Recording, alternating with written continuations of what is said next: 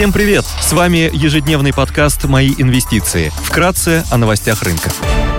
Глобальные рынки. Внешний фон умеренно негативный, фьючерсы на S&P 500 снижаются на полпроцента, Евростокс теряет 0,3%, Шанхай Композит в нулях, Хэнк Сенг в небольшом плюсе. Баррель Бренд стоит 85 долларов 60 центов, золото торгуется по 1638 долларов 80 центов за унцию. Доходность по десятилетним гособлигациям США выросла до 3,75%. Сегодня Председатель ЕЦБ Кристин Лагард выступит с речью. В Германии будут опубликованы данные по ВВП по первой оценке, а также индексы делового климата и экономических ожиданий от IFO. Идея дня. В условиях высокой неопределенности вокруг геополитики и экономических, налоговых, санкционных рисков стоит рассмотреть покупку среднесрочных ОФЗ со сроком погашения на горизонте 3-5 лет.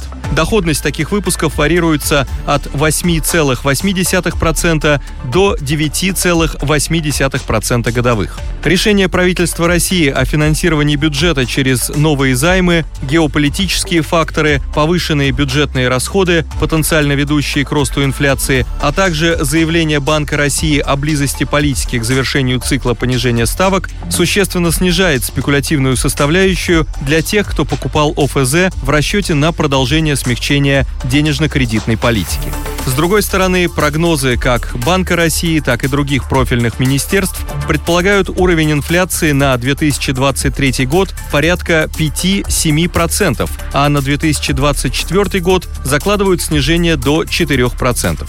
В случае реализации прогнозов потенциал снижения доходностей ОФЗ остается существенным после их роста на фоне сильной распродажи прошедшей недели. Спасибо, что слушали нас. До встречи в то же время завтра. Напоминаем, что все вышесказанное не является индивидуальной инвестиционной рекомендацией.